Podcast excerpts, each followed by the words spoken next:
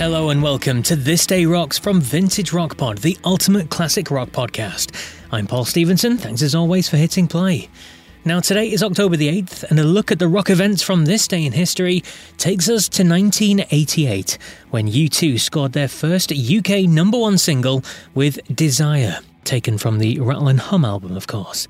Now, the single peaked at number three over in America.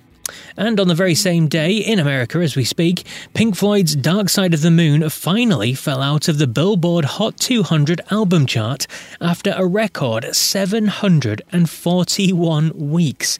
Absolutely crazy. Also, back in 1964, the number one on this day in the UK was Roy Orbison's classic Oh Pretty Woman. Now, born on this day, we have Procol Harum guitarist Ray Royer and another guitarist, John Cummings, better known as Johnny Ramone. He was born on this day in 1948 but died of prostate cancer in September 2004. But for our main show, we look back at a gig that happened on this day in 1967. Yes, born on this day in 1967, a concert held at the Saville Theatre in London saw Jimi Hendrix headline with support from the crazy world of Arthur Brown. Now, according to a photographer who was there that night, Jimi's set opened with The Wind Cries Mary, and it was a small number of songs he played because it was followed by Burning of the Midnight Lamp, Hound Dog, Can You Please Crawl Out Your Window, Un Blues, Purple Haze, Foxy Lady, and Wild Thing. Just the eight tracks, apparently. Now, I'm going to give you a little sneak peek into a future guest on the show here, which I never normally do, but it fits nicely with today's story. The very man himself, the god of hellfire, not Jimi Hendrix, Arthur Brown spoke to me recently to tell me his stories, and one definitely stood out. He and Jimi were really good friends back in the day, and he told how they almost formed a band together.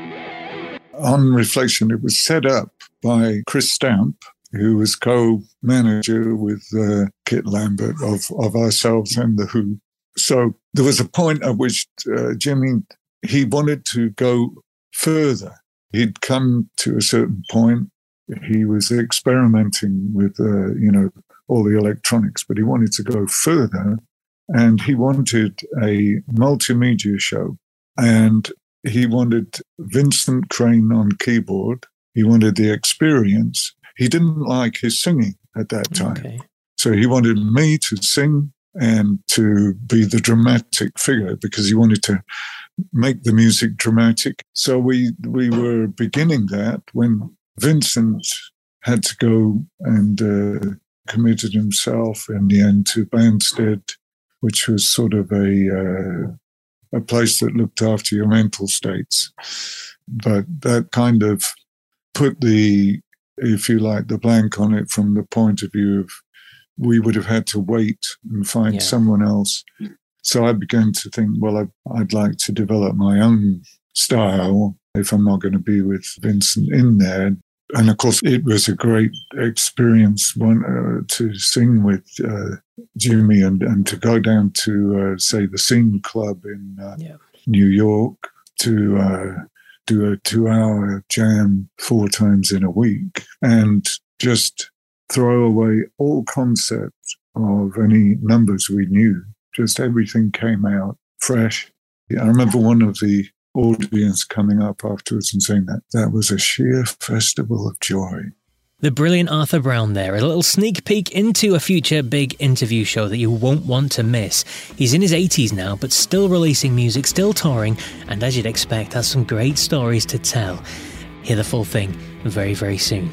But that's it for October the 8th. I'll be back tomorrow with another story from this day in the history of rock. But until then, take care.